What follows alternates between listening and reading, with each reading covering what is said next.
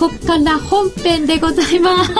えー、今回のゲストは、スーパーボリンジャースパンモデル分析で大人気、元インターバンクディーラーの正木俊彦さんです。よろしくお願いいたします。お願いします。そして、のべときなるみちゃんもバイナリーにも使えるということで、はい、今回頑張って参加です。参戦します。よろしくお願いします。進行家のうちです。よろしくお願いします。ツイッターで皆さんどんどん質問などを入れてください。よろしくお願いいたします。えー、さてさて今回のテーマはスパンモデルとスーパーボリンジャーで FX とバイナリーオプションを攻略ということなんですけれどもえー、まさきさん昨日も、はい長い時間をやっていただいたのですけれども、時間足りなかったそうで。ええー、本当にもう1時間半だったんですが、あっという間だったですね。で、ちょっと声をで、今ちょっとこんな状態で枯らしてましてですね。えー、本当に申し訳ございません。ええー、もうめったにこんなことないんですけれども、はい、お聞き苦しい点、そんな頑張りますんで。中でいっぱい喋ってい。かなければならないことになっているのですが、はい、今日はあのちょっとあまりにもたくさんやってしまうと、はい、ついていけなくなってしまいそうな気がするのでちょっと絞っていただいて。そうですね、はい、もう今日はですねもうズバリスーパーボリンジャーに絞りましょう。あスーパーボリンジャーで、はい、もう焦点を当てまして、あのバイナリーオプションに生かすという意味でおいてもですねその方がいいんじゃないかと思いますので。あ使いやすいですか、はい、えっ、ー、と私は思います。はい。しっかり聞かないと。いえいえいえ。そうですね、えー、焦点をねこう絞って、えー、ポイントを絞って、はい、え今日は一つ二つもうとにかくそれだけ覚えて帰っていただくということで、はい、い。いと思います、えー、エントリーとエグジットのポイントを簡単に見つける方法から実践的なトレード方法までチャートを使って分かりやすく教えていただきます、はい、その後 FX プライムのバイナリーオプション新選べる廃炉をもっと楽しむためのコーナーもあります。ツイッター番組ブログでご意見ご質問を随時受け付けています。取り上げさせていただきますので、えー、しっかりお書きいただいてこんな質問というのが分かるようにお書きいただけるとありがたいです。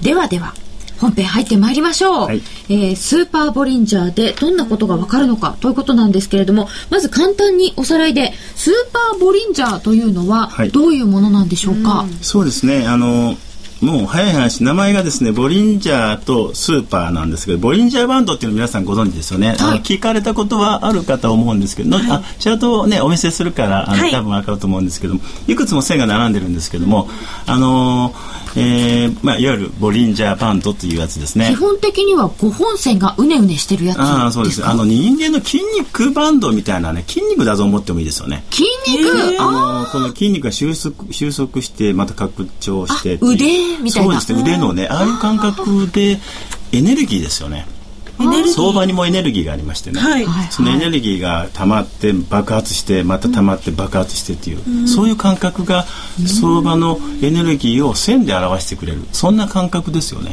エネルギーですね、えー、私はあの相場っていうのは相場力学の観点から見ていくもんだと思っているのでそういった相場の動きを力学上で教えてくれるのがボリンジャーバンドだと思ってるんですね。力学ですか、えー、そう思うんです。だから私は自然科学の世界だと思うんですね。社会科学じゃなくてね。自然科学。自然科学だ。物理とかそういうものの分野だと思ってるんです。なんか自然に熟したら落ちるみたいな感じですか？あそうですね。え重くなったら落ちる。買いすぎたら落ちる。売りすぎたら上がるみたいなそういう感覚ですよね、えー、お腹いっぱいになったらやっぱり吐かなきゃいけない。えー、まあ、いや、ちょっと。板止まるとか？空気を、え、空気を吸わなきゃいけない。空気を吐かなきゃいけない。その感覚ですよね。吸ったら吐く、うん、吸いすぎたら吐かなきゃいけない、はい、吐き吐き続けたら今度吸わなきゃいけないそのエネルギーが溜まってるっていうのを表した線が、それを教えてくれるのがボリンジャーバンドの各ラインの動きなんですよ面白いですね。ねそしてそのボリンジャーバンドにスーパーついてるんですよ。なんでなぜスーパーがついてるかと言いますと、はい、私がこのこの世の中にあるですねテクニカル手法の中で一番私が大事なものだと思っているのが地高スパンなんですね。一目均衡表にそうですね。一目均衡表の中に地高スパンっていうものがありまして、うん、で地高スパンっていう名前なんですけどね、はい、これはもうそのまま覚えていただきたらいいんですけれども、はい、それをくっつけるんですね。それでスーパーになっちゃうんですボリンジャーバンドが そうなんですね。一気にちょっとスーパーになる、えー、スーパーになるんです。へこれを組み合わせてスーパーにして見ていこうというのがスーパーボリンジャー、はい、でこれは何がわかるかということですけれど。そうですね。でちょっと資料の方ですね。ちょっとご説明簡単にさっといきたいと思うんですけどももうほんと数枚だけであの、はい、エッセンスだけまとめましたあの今日はですねやはり皆さんがトレードしていくあのオプションも含めまして何がやっぱり関心があるのか、うん、やっぱりエントリーと入るとこエグジットですよね、まさに。あのどこで買うどこで売るかっていうそういう普通の買ったり売ったりもそうですし、うん、オプションの世界だって今後上がるのか下がるのかっていうのは今後の相場がどうなるかトレンドがこれから出るのか出ないのかっていうところに関心があるということは、要するにエントリーとエグジットなんですよ。それを教えてくれるそのために相場分析をしていると思うんですね。そうです、ね、相場分析っていうのはただそれが究極の目的ですよね。なんで上がったかとかなんで下がったかっていう理由どうでもいいと思うんです極極端なこと言うと。私は自然科学の面から見るとあの要するに力学から上がるのか下がるのかさえ分かればいいと思ってるんですね。だからなんで上がったか下がったか置いといてエントリーとエグジットを知りたいというところですね。それでスパンモデルと、えー、スーパーブリンジャー今日お話しするスーパーブリンジャーはそれを教えてくれるということなんですね。えー、で力学的にどうなってる状態かっていうのを読んで、えー、えー入るのと出るのそうですね。今の筋肉バンドがどうなってるのかなということですね。人間の筋肉がね今どうなってるのかなと。はい。うん、お腹がどれだけ膨らんでてどれだけ吐かなきゃいけないかとかそういうことを知るためだということですね。だからその資料の一番下のところにですね。私はファンダメンタル強いの判断に頼りすぎたら危険だということですね。これに頼ってしまいますとね頭凝り固まっちゃうんですね。あこうあるべきだこうあるべきだとかね。相場をべき論で語り出したらもう終わってますねもうもう終わりですね。危険です。とっても危険です。あるべきだっていうとね、だから相場のことはね相場に聞きましょう。相場が主なんです。自分は自由なんですね。だから主たる相場の動きに耳を傾けましょうということなんです。それでちょっと次のページすいません。実はですねそこに5つ、えー、書いてます5つ。えっ、とですね、ページちょっとよろしいでしょうかね。はい、資料のですね、相場はですね、トレンド局面と調整局面に分かれるっていうことなんですね。で、すべての相場はですね、本当にこうざっくりとは言いながら、私はもう、綺麗に分かれると思ってるんですけども、はい、この5つに分かれると思うんです。で、この5つが分かれば、うん、皆さんはどこで入っていけばいいかっていうのが分かると思うんですね。で、順番にいきますとね、ごくごく簡単なんですけど、1番と2番は、本格的なトレンドなんですね。上昇トレンドか下降トレンド。1番が上昇、うんうん、2番が下降ね。これトレンド局面です、はい、で3番と4番は調整局面です。調整調整というのはですね本格的に上昇しているのが一旦下がる、うん、この下がる部分をこの調整のあこれは4番に当たりますよね。調整で反落する。相場局面ですよね。であと本格的に下落している中で調整で上がる場面ちょっと戻る。ちょっと戻る。あるんですね。それもやっぱり調整なんですけど一応上昇なんですね。トレンドの中のちょっと逆。そう、はい、トレンドの中のちょっと逆。ちょっと逆、それと本来のトレンドね、で本来のトレンドについては1と2なんですね。でその中のちょっとした逆の動きが3と4なんです、でそのいずれでもないものもうトレンドがない。もうどっちっていいかわからない。ぐちゃぐちゃぐちゃぐちゃした動きジグザグ。これが5番目なんですね持ち合い持ち合い相場とかレンジ。相場とか言うんですけどね。で相場ってこの5つに入るんですよ。でこの5つを区別することができたらオプションであろうが普通に売買しようが、うん、まあ基本的にはかなり気持ち楽になりません、うん、はいこの5つのどれかっていうことを判断することがかなり大きな基本的な。そうですよね。うん、だからこれからの日銀の金融追加緩和がどの程度どうなっていくかっていうことに頭を悩ますんだったら、今の目の前の相場がどうなってるのかっていうことに耳を傾け目をか目を見る目で見る、耳を傾けるって変ですねちょっと。耳が傾けて 何も言ってくれないですよね。あの、えー、目を向ける。目を向ける、はい、失礼しました。目を向けるんですね、はいそれが必要だということなんで、それで今日、それで今日はスーパーボリンジャーをご説明したいね、この判断にスーパーボリンジャーが使われる。はい、そうなんです。えー、ちょっとご質問が来てます。そうですか。スーパーボリンジャーはスキャルでも使えるのでしょうか？えっとですね、あの短時間の短い時間軸のスーパーボリンジャーだったら使えると思いますね。で私はあの1分足はおすすめしないんですけどね、はい、5分足のスーパーブリンジャーは実は後ほどおあ出てきますお見せしたいと思うんですけど、はい、リアルなやつをお見せしたいんですけどもは使えるんじゃないですかね。スーパーボリンジャーで一番効果の出るいい時間足はどのぐらいですか？私自身はね一番私自身も一日の中で一番だあのあの長い時間見てますのは1時間足ですね。1時間足 ,1 時間足です。60分足ですね。でこれさえ見ておけば、うん、今日一日の相場に対する対局感っていうのはつかめるんです、うん、あの相場に入っていく上でまず大前提っていうのはね対局感大きな流れ。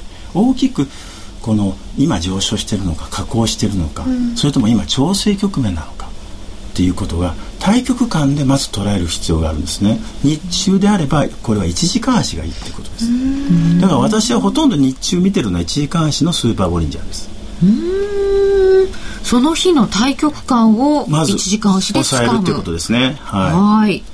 えー、そしてこの5つの局面をどんなふうに見るか、はいで5つの局面を判断する上では今日皆さんに覚えていただきたいのは2つだけなんですね。2つ。2つの判断基準だけでいいです、はい、これだけ覚えて帰っていただいたらもう今日から楽ちになりますすごい今日から楽ちちょっとでもはい、ちょっとでも。ちょっとね私も大げさなこと言っちゃったよね。ちょっと大風呂敷をね広げちゃったそのぐらいのつもり後で言ったことを後悔するかもしれない。すいません。知らないとできないですからね、あの2つだけなんですね。で1つはそこにあの地高スパンっていうものがありましてさっき私がスーパーであるゆえんなんですけどね、地高スパンっていうのがあります。これあのチャートをお見せしながらあの実際にお見せしますね、はい、ちょっと分かりにくいと思うんです。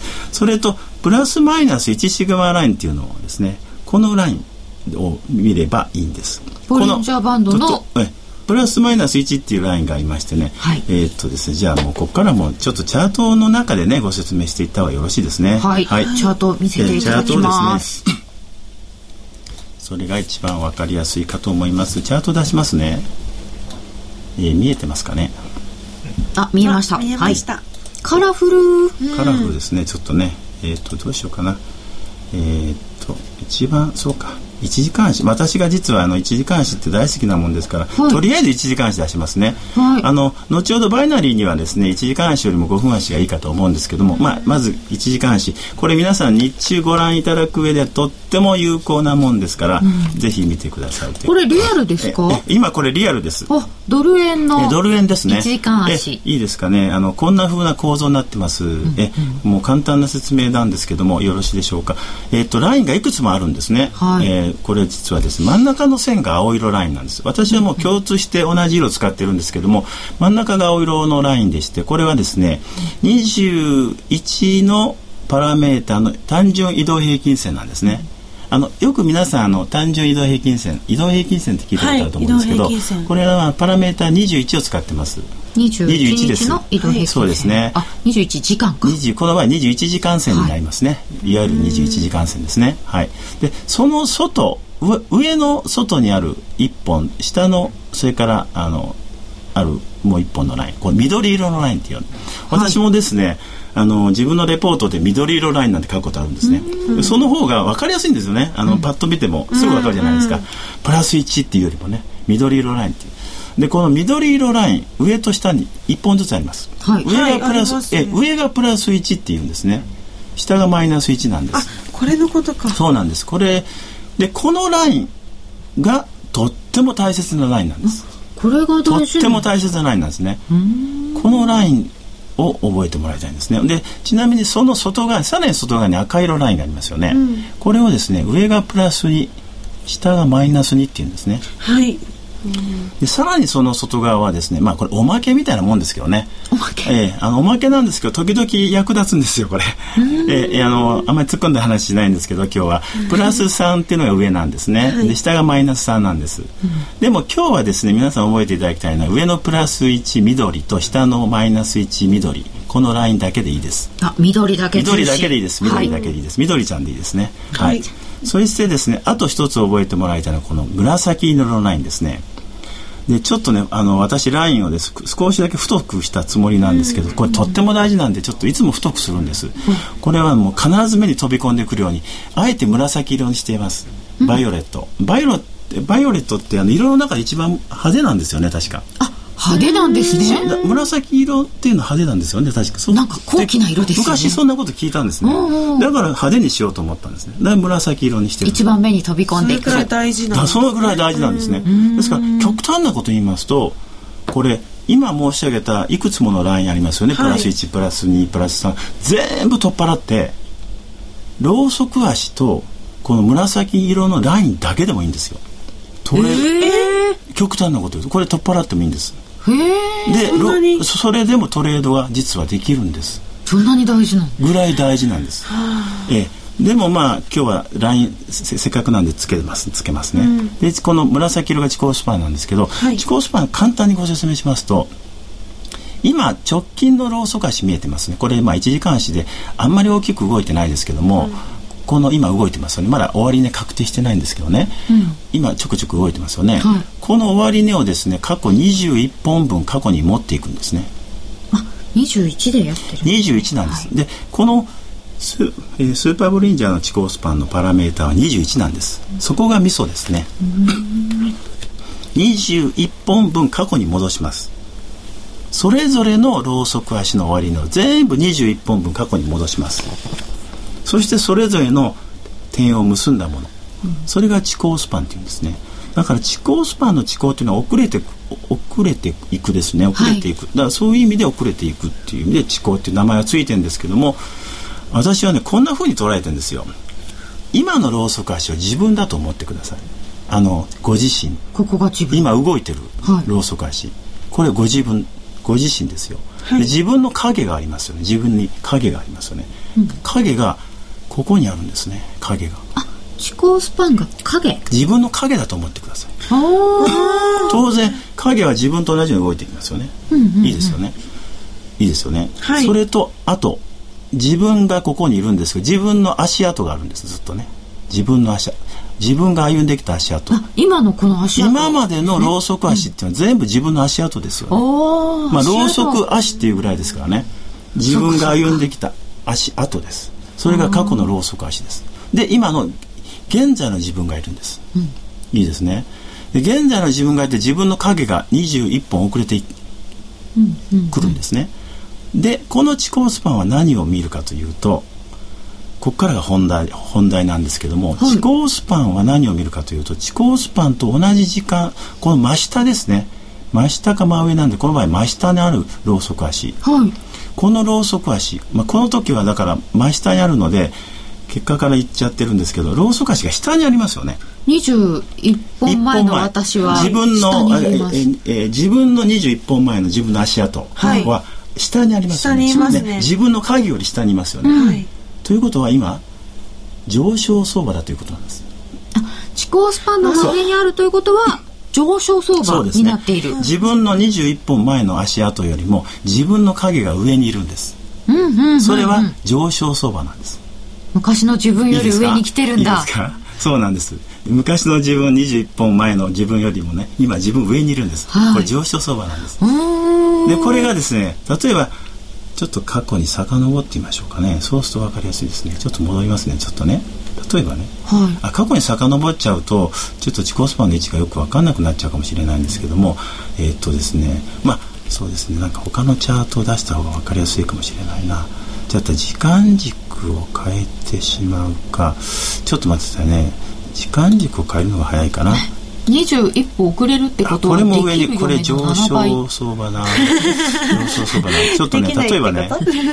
例えばねちょっとねあえてねあの、はい。あえて分かりやすくああこれ例えばね、はい。これいいです。これ1分足。あの私普段1分足なんて全然おすすめはしないんですけども、これちょっと見てくださいね。これう1分足だから今しょっちゅう動いてますから余計分かりやすいですよね、今これご自身ですよ。はい。え自分の21本前は自分の影ここにいますよね。はい。い今、ここにいますよね。ね。紫がで自分のい21本前の自分の足跡ここですよね。はい。で足跡よりも自分の影下にいますよね。はい。はい。ねこれ下降相場なんです。下降トレンドです。それだけでいいんですか？それだけでいいんです。上か下か？そうです。おおあの、まあ、ちょうどバイナリーの上か下かにねちょっと通じるものがありますよね、その感覚です。ですから私極端なことさっき言いました5本12345あ7本ですか。7本のライン取っ払って、ローソク足と地高スパンだけでもトレードできるってそこなんですよ。あまず上昇か下降かはここで分かっちゃううん、そうなんです。だからさっき私5つの局面があるって言いましたけども、基本的に上昇か下降しか大きく分けて上昇か下降なんですね相場は。はい、それは地高スパンの位置を見ればいいんです。今1分足はこれで見ると今まあでねしばらくするとこれちょっとこれローソク足に絡んできてますよね、うん、21本前の自分の足に地高スパン絡んできてますよね、はい、これは何を意味するかというとレンジ相場なんですよ。レンジとかこのジグザグとかもみ合いとかこういう局面なんですね、こういう時は一言で言うと手を出さないこと。ああ待つべきところなんですねあの21本前の自分の足跡に21本要は自分の影が絡んだら、うん、レンジなので、うん、レンジは基本的には手を出さない。もちろん、まあ、進んだ方はレンジトレーディングということができますよ、はい、あのね狭いレンジで売ったり買ったり。それはそれでまあ別の話になるんですけども、今ご覧の通りですねまたこれ下に来てますよね。下来ましたね。これは下落のトレンドなんですねということが地高スパンでわかるんです。でちょっとまた戻ります。これ地高スパンのお話これで分かりましたかね？分かりました、はい、これかなり分かりましたかね、うん、で1時間足またちょっと戻ってますね。あとですね皆さんに見ていただきたいのはです。あと2つ、はい、最初に申し上げたプラス1とマイナス1ですね。プラス1とマイナス1は緑のラインでした、はい、緑のラインだけ覚えてください。今も地高スパン覚えていただきましたよね、はい、今1時間足は地高スパン上にいるので上ってあの自分の21本前より 上にいるのであの上昇ですよね。上昇ですよね、はい、分かりますよね、うん、それとじゃあ何を次見るかというと、うん、緑色ライン。緑色。ラインと今の自分を比較してください。緑色ライン緑色ラインより今自分は上にいますよね。上にいます。えこれが本格的な上昇トレンドだということです。おお、本格的な上昇トレンドなんですまず地高スパンで上昇トレンドだって分かりました。分かりましたね。さらにさらに緑色ラインの上。にいるという。それで本格的な本当に上昇トレンドなんです。こういうトレンドにこそ乗っていくべきなんですね。ああ。じゃあそのもう緑のを見る前に、うん、もう上,、上昇だっていうのは分かるけど、うん、プラスその上昇の度合いがですね本当に勢いよくトレンド性を持っているかどうかっていうのは緑色ラインとの位置関係で見るんです、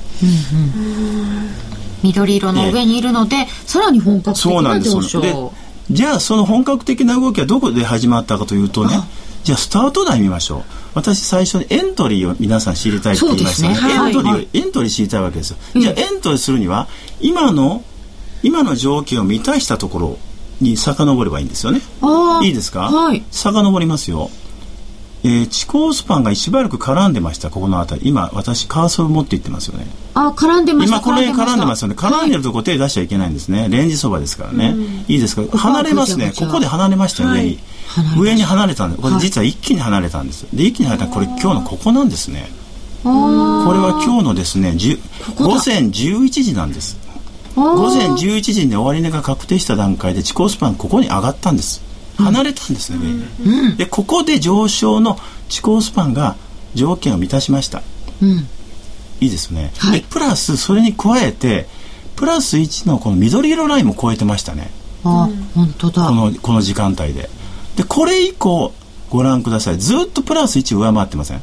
あ上回ってます、はい、緑色ラインの上にいますよねずっと、うんうんうん、これは実は今日はドル円相場っていうのは午前11時以降本格上昇トレンドだっていうことなんです。うん。あそうたった2つなんです見るのは。まず紫を見ました、紫を見ます。これが離れました。離れました。で直近の足を見たら、はい、緑色ラインも上回ってきました。ました。ここでエントリーだ。そうですね。一番理想的にはですね最初に上回ってくるところ最初に地高スパンが離れるところ、うん、ここでエントリーするのがね理想なんですね。でもいつもいつもそこでエントリーできるとは限らないので、はい、自分がパッとパソコンをつけた時に例えばですよその3本か4本後だったとするじゃないですか、でもそれはそこで変に寝頃感持っちゃダメなんですよ、上が上がってるからね。こんなとこ買えないとかじゃないんですね。上昇トレンドに乗ってるっていうことに目をやるんですじゃあこれは今日の午後1時ぐらいだったとしても例えば午後1時だとどこになるかというとですね。今ちょうど。あここですね。この12時台のローソク足のここですね、はい、このローソク足ですね、はい、この位置で目をやったとしますよね、はい、パソコンをつけて、うん、でもこれは上昇トレンドなんです。本格的なね。うん。紫は離れてるし離れてるし緑の上だし。上にいるし。じゃあまだ入ってもまだ買いで入っていいんですちょっとなんかもったいない気がするんですけど。もったいない気がするんですけど、はい、実はもう少し細かく見ていくとねもっといくつかまだあるんですけども、うん、それはちょっと今日は置いといてあ実はプラス2という赤色のラインがあるんでね、うん、それを下回ってちょっと弱含むんです。でもプラス1を上回ってるのが大事なことなんですね。大きく分けてその本格上昇トレンドか本格下降トレンドかって2つの大きな違い目がそこなんですね。じゃあちょっと長めで、はい、エントリーされる方だったら、うん、少し23本遅れても遅れても全然思います。だから私よく例え話で言うんですけど、はい、始発列車に乗らなくていいんです、うんうんうんうん、2番列車でいいんです。3番列車でもいいんです。4番列車でもいいんです。会社間に合えばいいです。とにかく 始発がね始発がこっちに向かって出たっていうことを確認すればいいんです。ああそっか。こっちじゃなくてこっちに行ったという。方向をちゃんと方向を確認するってことですね、はい出発はしてるんですね。そうですね。ということを2つ確認してエントリーのタイミングを測る、ということを、今日はだからねこの2つだけ見てもらったらいいんですね。あそれならなんか単純に見られるかな、はい、ということで、はい、あのこの後また、はい、えー、お知らせを挟まないでバイナリーに応用するとこれは？どうなりますか？もうちょっと短い足でもあのそうですね。バイナリーっていうかねそうですね。あの実はこの本格トレンドの後に実は調整の局面っていうお話もあるんですけどもまあでもねそれもそうですね。じゃあもうそれは簡単に触れましょうね、はい、あのじゃあ本格トレンドでなくなるタイミングってあるんですね。それはねちょっと過去を遡るとねこの場面この場面わかりますかね？昨日のね午後午後8時なんですね昨日の午後8時 ,8 時。今私がカーソル持っていってるところで、はい、11月29日の午後8時のローソク足、うん、これプラス1をどうですか？下回ってますよね、うん、上からちょっと下回って上から下回ってますよね、はい、でもこの時の地高スパンはまだねこの辺にいるんですね。ちょっとね過去に遡ってるからちょっと皆さん追いかけれるかどうかわかんないですけどちょっと過去21本過去に持っていったところなんですけどね。地高スパンはこの辺。この辺にいるんです。あのローソク足のまだ上にいるんです。だいぶ上にあるまあ、結構まだ上にいるんですね、えー、で状況としてはローソク足が上にいて自分がプラス1を下回ります、うん、そうすると調整局面入りなんです。調整局面入りで下がるんです、うんうんうん、でどこまで下がったかというとねこれご覧ください。マイナス2っていう赤色ラインまで下がってるんですああ結構下がりました。結構下がりますよね。はい。これは相場力学なんです。お腹がいっぱいになったんで調整してるんです、うん、少し消化してるんです、うん、お腹をへこませなきゃいけないんです、うん、それがちょうどお腹がどんどんへこんでいくんですね。それがちょうどこのスーパーボリンジャーのバンド幅が収束してきますよね。太太い出っ張ってたお腹がですね 狭まりました。お腹の中で消化してるんですね世の中のポジションがこなれてるってことですね。あこれ消化中ですか？消化中なんです。やっぱりねあの食べ過ぎちゃダメなんですね。やっぱり消化しないとね前に進まないんですじゃあある程度時間もそうそうなんだ。からねこのバンドを見見てたら分かりますね。このちょうど水色がねこうはっきりしてて分かりやすいと思うんです。太くなったり狭くなって太くなったり狭くなってきてますよね。お腹いっぱいになってお腹空いてまたお腹いっぱいになってお腹空いてっていう食べたりまあなんていうんですかね。そういうことですね。消化したりってことです。そうするとここは、はい、えー、調整局面で緑色ラインを下回ったところから反落していったということですね、でこの辺りが調整局面のサインなんですね。でもこれは調整なんですね。調整なんです。なぜ調整かというとそこがポイントないいいい質問なんです。なぜ調整なんですか下落なんでしょう。でも本格じゃないんです。なぜ調整か。地高スパンの位置がローソク足の上だからなんです、うんうんうんうんこれが第一条件で基本条件は地高スパンなんです、うん、基本条件の地高スパンがローソク足の上にいるんで、自分の21本前より上にいるんで、うん、自分の影が。その中での緑色下回りなのでその通りです。調整、はい、だから調整なんです。とその調整がどの辺までそれはね基本的にはですねターゲットがマイナス2という赤色ラインなんですね、はい、で実際これ綺麗に赤色ラインまでいったんですよ、はい、美しいぐらい、うんうん、いつもこんな美しくないんですけどね。でも今回美しかったですね、うん、でこれターゲット達成したんですね。でその後また揉み合ってお腹紹介して綺麗になってまた上昇してきたんです。でもその間その間ここご覧いただきたいんですけど遅行スパンは決してローソク足を下回ってないんですね。うん絡んだだけですね。絡んだだけですよね。絡んでるだけですよね、絡んでるだけってことはどういうことかというと売りにはなってないんです。下落トレンドにはなってないんです。うん。そっか。あくまでね上昇トレンドの中でお腹いっぱいになって消化しただけの話ですよね。で調整しただけなんですね。で基本的にじゃあって言ったら上に離れていきましたよね。ということなんです。この休んでる間っていうのは、エネルギー貯めてる貯めてるんです。これが相場力学です。だから私は自然科学だと思ってるんです。相場っていうのは。うん。わかりましたね。これは物理の世界ですよね。ああそっちの方が近いんですね、はい、そして、えー、これをですねバイナリーにどう生かすかという話なんですけども、はい。はいやっぱりですね今の日本のこのバイナリーの商品の性格からいきますとね、あの短い時間軸で見る必要はやっぱあるんですよ、うんうん、短い時間軸でね。そうするとこれさっき1時間足でしたけども、はい、これは5分足にしました。はい。5分足で、えー、5分足のスーパーボリンジャーです。これはね。でね今直近はね今あんまり動いてないんですね。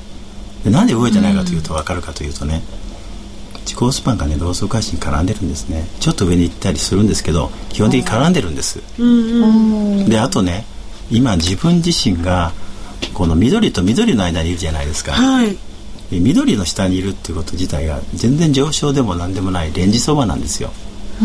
で基本的にこの自己スパンがローソク足に絡んでる自分の影が自分の足跡に絡んでる時っていうのはね、うん、あの手出しちゃいけないんですね。ちょっと待つんです。待たなきゃいけないそうなんですね。でちょっとね遡るともうちょっと美味しいところがあったんですね。例えばね同じ原理なんですよ。さっき1時間足でしたけども、はい、5分足でもこんな風にねちょっとこの場面ちょっと見てください。ここ。緑超えてきましたよね緑ちゃんはね。緑色で、この時の遅行スパンって21本自分の影がこの辺にあるんですよこれねまあねあの新規のチャート見てたら分かんない、まあ、過去のチャート見ちゃってるんで、ね、繋がっちゃってるんでねちょっと見づらいですけどこれ数えていっていただいたら分かるんですけどちょっとこの辺かな？この辺ですね。わずかに超えてきてるんですね、自分の21歩前の足跡を自分の影が超えました。超えました。それは上昇ですよね、はい、そして自分は20、えー、プラス1を上に行けました、はい、ここでエントリーなんですちょっと先にチコースパンが上に行ったような感じがします。とってもすごい茶あのすごいすごいもんなんですよこれはね。だからスーパーなんですけど、うん、少し早めに上に抜けてますよねこれね、うんうん、でこれが先行仕様になってますけどね。でも自分が先にプラス1超える時だってあるんですよ。でもまあ両方超えたらね確実ですよね、でそれを確認する時点でエントリーしてください。この場合は買いでエントリーですよね、そうですね。もしくはこれは5分足ですからまあ基本的に上昇トレンドに入ったわけですからあとここで大事なやはり自然科学の一つの論理なんですけど、ねはい、トレンドは継続するんですね。トレンドは継続する。トレンドは継続するんです、はい、一旦生まれたトレンドは継続するんです。まあこれダウ理論っていうのがねありますけどねその中の一つですけどね。あの私は発想としては私は自然科学の世界の部部類だと思ってるんですけども。電車は急には止まれないそうですね。一旦動いたものは、すぐ止まらないんです、一旦動いたものはむしろ加速していくんですね。あの相場の世界にはね加速加速度っていうのがあるんですね。加速度？加速度っていうのが加速度っていう概念を頭に入れちゃうと、はい、相場って意外とついていけるんですよ。なぜならば普通はねあの上がりだしたらねあって見てるうちに上がっていくと怖いじゃないですか、はい。はい、とてもやないけど怖いから、うん、こんなとこ買えないと思って下手に下手に売ってしまったりとか、うんうんうん、とんでもないことですよそれはね。相場は加速しますからねああ加速してる最中なんですね。怖くて乗れないみたいに思うのは。だから相場は加速します。でしかもこの、まあ、大事なのは初期波動ですよね。初期波動でこのプラス1プラス2あプラス1を超えてくるところ。最初の動きはゆっくりなんです。この時にサインを出してくれてるわけですね。自己スパンが上に来てる。じゃあここで「はい」を押すんですね。そこで。エントリーのとこ。ここで押すんだ、うんちゃんと確信をでご覧いただいたら分かるようにですね、うん、実はその後ずっとご覧ください。終値、ね、この5分足でさえですよ。プラス1をずっと上回ってるの分かります？綺麗。はい。ずっと上回って分かる。これ全部終値で見てくださいね。あ終値が大事なんですね。終値ですね。あのね5分でも。あのね5分でもね5分間の間5分って結構な時間なんですよ5分の間行ったらあったらトイレ行けますよね。はい行けます。ジュース作れますよね、はい、5分の間何しててもいいんですよ、うん、5分間終値だけ見てください。で終値か終値確認してプラス1キープしてたらロングキープです。ああ終値でがっちり下回ってこない限りロングキープ、ええ、で5分足でトレードするってことはそういう意味なんですで1時間足でトレードするっていうことは1時間の間基本的な手を出しちゃいけないんです。1時間の1時間ごとに判断していくわけなんです。1時間の中で手を出すのはねそれは1時間足でトレードしてるんじゃないんです。なるほど。よくあの1時間足とかねなんかでトレードしてるこれ短期のトレードだって言う人いますけどその人バタバタしてると思うんですね。本来はそうですね。1時間の中で。1時間ごとに終値が確定していく段階でそこで全て相場の判断ができるんですね。そこで決まっていくんですね。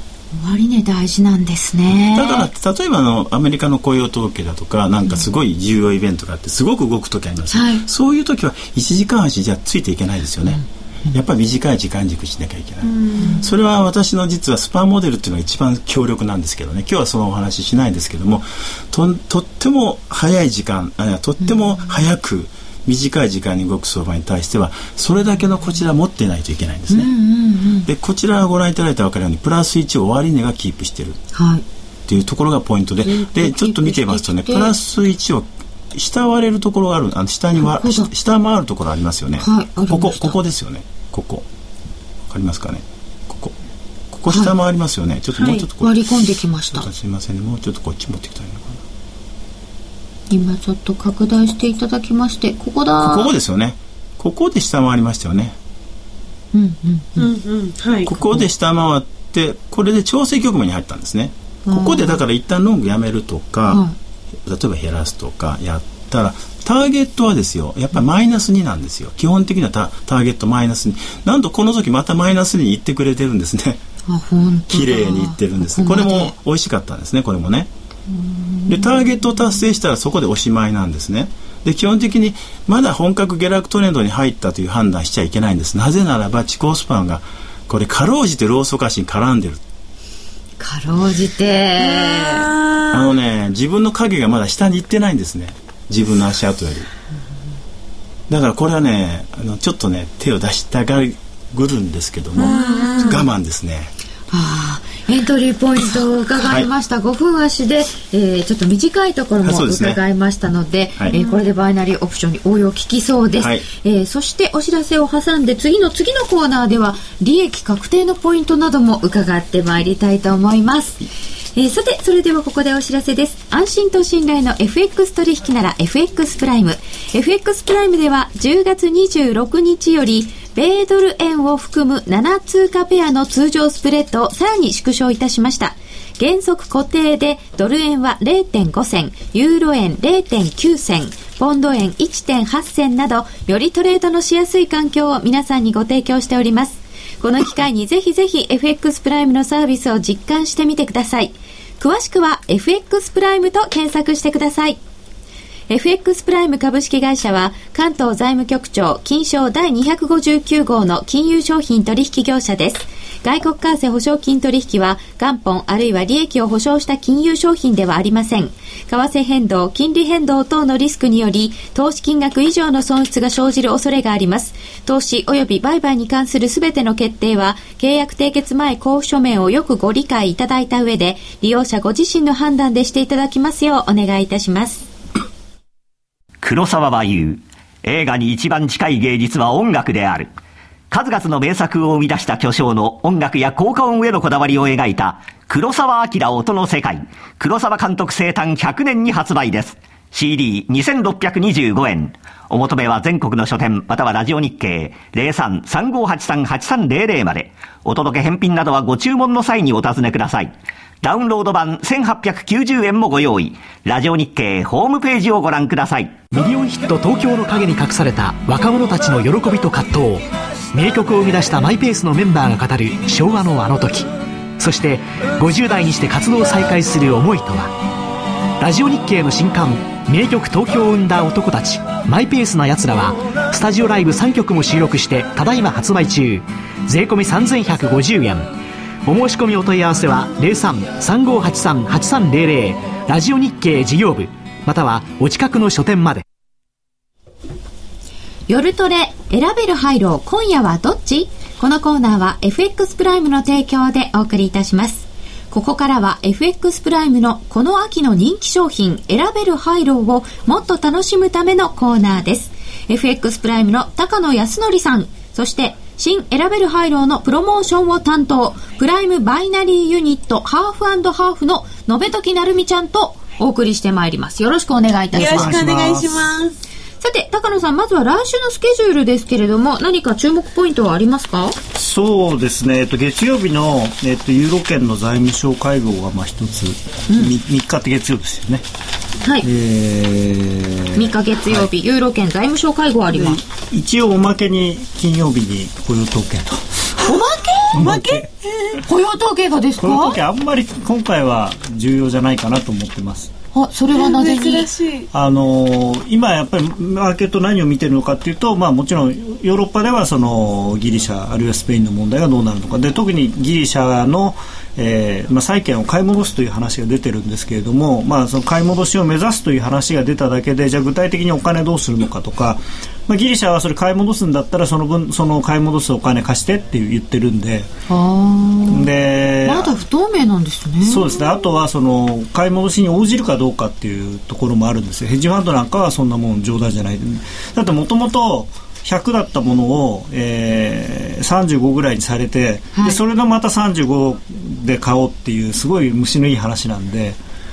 だから元のだから100ユーロ持ってた人がいくらになるんだろう。10ユーロぐらいで売らなきゃいけないみたいな話ですから、まあ、非常にひどい話なんですよ。であとはそのギリシャの銀行が結局それをに応じなきゃいけないということになるとギリシャの銀行はまあ、多分みんな資本が足りなくなっちゃうので、それをどうするのかっていうような問題もあるし、まあ、あと ECB は応じなくていいのかとかですね、まあ、いろんな問題があるわけです。ECB もいっぱい持ってんでしたもんね。でも、まあ、ECB はでも応じない方向応じないというかそれに含めてないですけれども今は。へえじゃあまだまだヨーロッパはそれなりに紆余曲折ありですね。そうですね。あのーすごい IMF も人事みたいなことを言ってて面白かったなと思ったんですけどあのそういうなんていうのかな債務の再編とかを一通りやった後に、はい、残った借金を全部チャラにしてあげればギリシャはあのちゃんと持続可能になるんじゃないって。そりゃそうだろうって。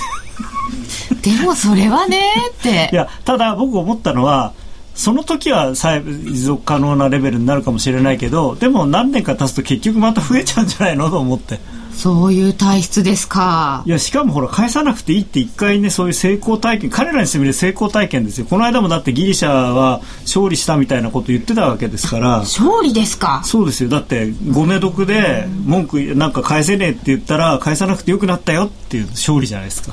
借金してね、ごね毒はないよね。そっか、そうなっちゃうんですね。一回目だから返さなくていいようになって、それでしばらくして約束守んなくて怒られてたんだけど、でもそんなこと言ったってお金ないもんって言ったらまた貸してくれるって言ってしかもじゃあだってしかもだいろんなほら色つけてくれたわけじゃないですか今回だって。そうですよね、うん、すごいですよね。親切ですよね。だって金利も払わなくていいとか言ってくれてるしで、その金利払わなくていいのってじゃあ10年後またこればばっくれちゃうよみたいな、ね、じゃあやっぱりユーロ売りですか？と思うんですけどね。だからなんでこんなにみんな買うのかなと思ってこのタイミングはどうなんでしょうか？いや今日ちょっと日記にも書いて書いたんですけどすごく違和感があるのが、はい、今債券は大体世界中みんなすごく強いんですよ。アメリカもめちあの金利まあだだ下がりってことじゃないですけど下がってきてますしあの JGB なんてもうボロボロに下がって9年何ヶ月ぶり？そうもうだら下がりででものすごいあのスペイン国債も下がってますし基本的には、まあ、スペイン国債はともかくとしてドイツ債、米債か JGB みんな買われてますからこれってリスク回避の動き方なんですよね本来は。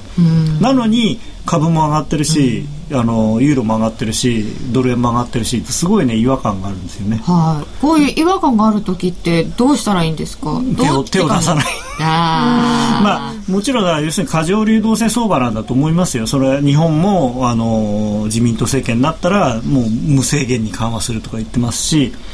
それから、まあ、アメリカも、まあ、事実上無制限ですし、まあ、無期限ですし、でまああのまあ、おそらく ECB もあのスペインが助けてって言えば無制限にやりますからそのみんなで無制限にお金出すわけだからもう全部買えっていう話に多分なってるんだと思うんですけどええー、って。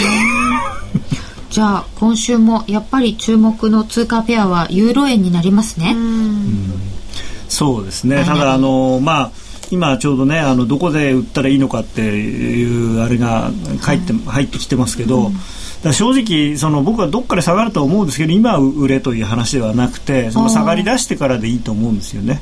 下がり出して、うん、ただ、あのー、僕はついていくのは嫌なんであの買いで入るのは嫌なんですよ。だから上がってる間はもうノーポジっていう感じですかね。あのユーロに関しては。まあドル円は買いで入るのは嫌なんですよって。嫌ですよね。すると広がっちゃいましたいやそれはだからあの中長期的にやっぱりあのユーロはまだまだ大きなアキレス腱を持ってると思ってますしあと景気っていうことから考えてもあのおそらく日米欧の中でヨーロッパが一番悪いと思うんですよね。来年度も来年もおそらくマイ成長になるしどこかで下がり始めるそういう兆候があったら下がり出してから売ればいいと思うんですよね。だからあと日本も、あのちょっと今やりすぎですよね。あのまあ、なんだっけ、来週、まあ、あ、それ、こういう時はなんであんまり関係ないかって話を先にしますとですね、はい、あのまあ、ヨーロッパの方ではそのギリシャの問題とかスペインの問題が今一番話題になっててアメリカの方では今財政の崖の問題が問題になっているので、うん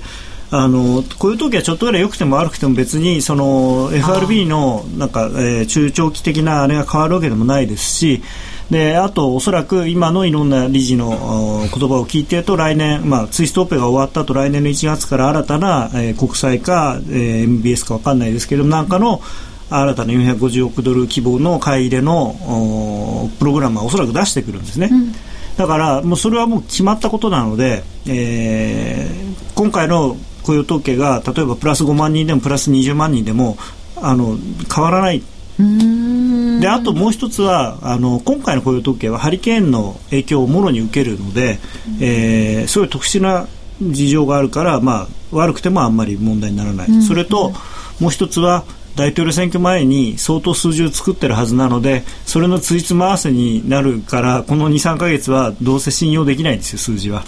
という見方ですね。はい、はい、あの廃炉にないので一言だけ明日、はい、えー、来週はオーストラリア中銀。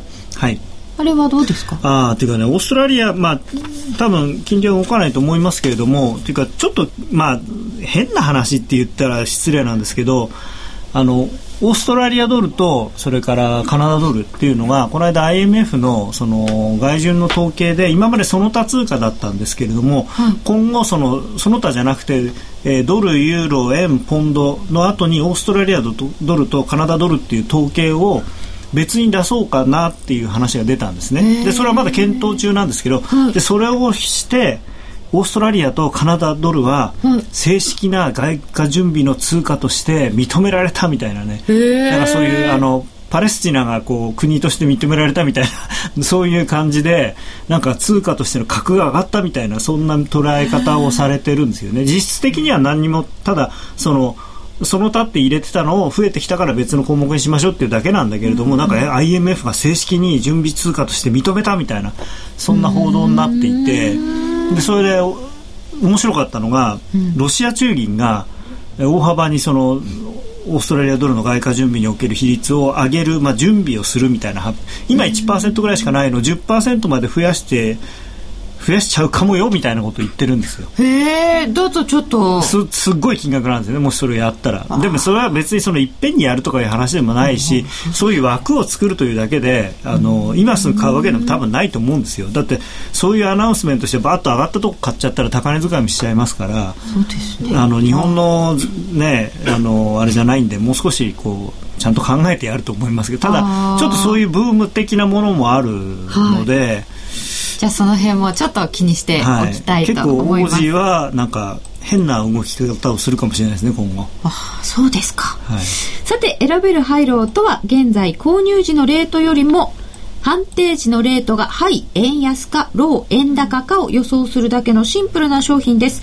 取扱い通貨ペアはドル円、ユーロ円、ポンド円の主要3通貨です。最大ペイアウトは1.8倍、100円からお取引できます。3通貨合計で1日に229回判定が行われます。この後も20回近く開催がありますので、まだまだチャンスありますよ。来週もお楽しみに。選べる廃炉今夜はどっち？このコーナーは FX プライムの提供でお送りいたしました。生まれ変わった FX プライムのバイナリーオプション選べる廃炉お試しいただけましたか？新しい選べる廃炉の特徴は3つ。その1、最短5分後の円安、円高を予想するだけ。その2、100円から取引可能でリスクは投資金額に限定。その3、最大ペイアウト倍率は1.8倍。取引チャンスは1日に229回。新しい選べる廃炉であなたの投資ライフをもっと楽しく。FX プライム株式会社は関東財務局長金賞第259号の金融商品取引業者です。選べる配慮は元本あるいは利益を保証した金融商品ではありません。為替変動、金利変動等のリスクにより投資金額と同等の損失が生じる恐れがあります。投資及び売買に関するすべての決定は、契約締結前交付書面をよくご理解いただいた上で、利用者ご自身の判断でしていただきますようお願いいたします。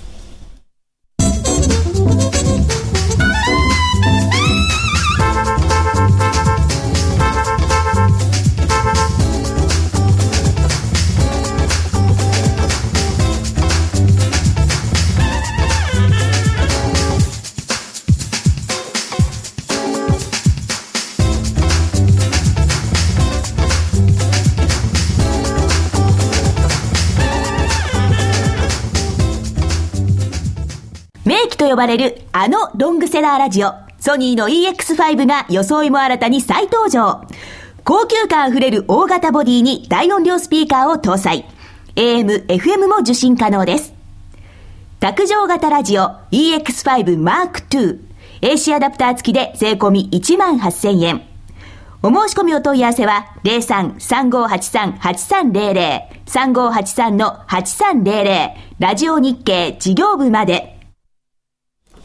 さて今日は、まさきさんにスーパーボリンジャーを教えていただいております。エントリーのポイント少し分かってきました。よかったです。二つ覚えました。はい。はい。かなり頭がパンパンですが、わかりやすいんですよ。すごい全部理解はできたんですが、かなり必死についてってます。はい。直近のチャートで見せていただきましたので、分かりやすかったです。うんえーまとめていただきますと、まずは、地高スパンのところを見る。そうですね。はい自己スパンで基本的な方向性を見るというね。はい。そしてそうですね。はい。チャート、チャートをじゃあせっかくなんで、それおさらいチャートでお画面にチさらいしましょう。ャート出ます。おそ、おさらいします。せっかくだからこれ分かりやすい1時間足の方が分かりやすいかなじゃあドル円のですね1時間足でねはい。この方がはっきりねしてます。はい。これで見るとまず押さえなきゃいけないのはこの紫色でしたよね、はい。これ自分の影ですよね、はい。自分の影と見るのは自分の21本前のローソク足、これですよね。でこの自分の21本前の自分の足跡より自分が上にいると上昇で。これが逆転している場合は地高スパンが下にいると下降トレンドだという、はい。これは大きな方向性ですよね、はい。あと相場の勢いという意味ではですね、えー勢いというとちょっと違う意味かな。あの本格的な上昇っていうのはこの緑色ラインの上にいるっていうことですね、で下降トレンドの場合は実はですねこの逆でこのマイナス1のこの下の緑、下の緑を下回ってる時、でこの地高スパンが実は下にいる時、はい。それがあ下降トレンドなんですね、それがそれさえ分かればものすごいことが分かってるってことなんですよ。でであの調整局面はどこで判断するかというとこの緑を下回って引けたところ、そこから下降局面。ただし調整ですよね。なぜ調整っていうかというと地高スパンがまだローソク足の上にいるから、っていうことですね、はい、はい、第一条件のところこの紫色の線がローソクの上でしたので、はいまあ一旦調整ということなんですね、そうですね。今のところはまだ本格上昇トレンドに乗ってるっていうことですね。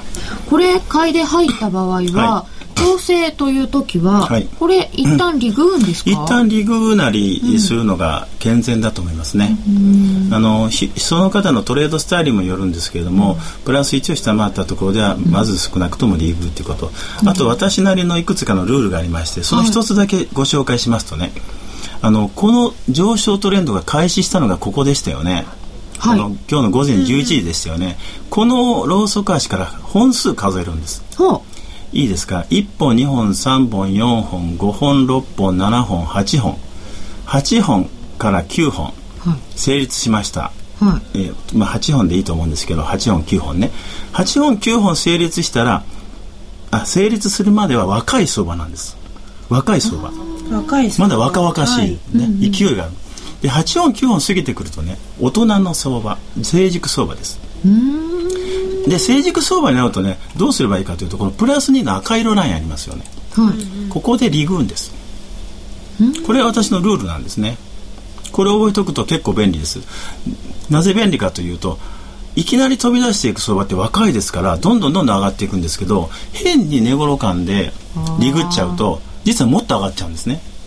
いうこと多いんですよ。で少なくとも8本ぐらいは大体いっちゃうんですね。もちろん7本ぐらいで終わっちゃうケースもありますけども、ある程度ローソク足の本数っていうのがまあただ数えるだけですよね。それ8本か9本、はい、8本ぐらいで、もうそうするとねプラス2っていうのはねいいとこなんですよ。でそれが一つのエグジットポイントです。それと今おっしゃったようにあとやっぱりこの緑色ラインを下回るところですよね、そこはやっぱり減らすなりやめるなりもっと言うとですよ、はい。調整で反落って言ってるんですから、売ればいいんですよ。ああそうか。売りポジションを立ててもいいんですよね。あ逆に売りポジションを作っていく。例えば倍返し倍返ししてね。あそれも手ですよね。だからそのあたりはその方のトレードスタイルによるということですよね。うんそれは大変だ、うん大事なことはあの大事なことは相場5つの局面があってその5つの局面を判断できるかどうか、それができないんであれば手を出さないことそうですね。手を出さないタイミングって意外と分かんなかったんですけど、特に手を出しちゃいけないのは、地高スパンが自分自身の影が自分の過去の足音あ足跡に絡んでる時は手を出しちゃダメなんです、っていうことなんですね。それが分かるだけでも大きいんです、そうするとちょっと抑えなきゃって思いますもんね、そうです自分で歯止め聞きますよね。そうですその後に実はトレンド相場が来るんですね、離れていく時。それをただ虎視眈々と待ってるだから忍耐ですよね。見るからにぐちゃぐちゃしてますもんね。ぐちゃぐちゃしてますでしょ？ぐちゃぐちゃしてるしバンドアワーも収束してくるから分かりますよね。ろってそしてエネルギーを貯めるという。後には大きいものが待ってると思えそうなんでばすそうなんです。ちょっと待ってますよね、そこは我慢するんです。そうすると大きな大きな実のあるものがね手に入るんですねはい、えーこの後は延長戦でもあの今ちょっと質問などもいただいておりますので、はい。これをお答えいただいたりしてもう少し深めてまいりたいと思います、はい。えー今日はスーパーボリンジャーを徹底攻略 FX とバイナリーオプションのエントリーポイントなどを伺いました。スーパーボリンジャースパンモデル分析で大人気の 正木俊彦さんにお越しいただきました。ありがとうございました。ありがとうございました。ありがとうございました。そして高野康則さんガペトキなるみちゃんでした。どうもありがとうございましたこの後お時間の許す方はぜひ延長戦でもう少し詳しいスーパーボリンジャー伺いますのでそちらの方もお聞きになってください。夜トレ11月30日本日もご参加いただきましてどうもありがとうございました。ありがとうございました。それでは皆さんおやすみなさい。おやすみなさい。おやすみなさい。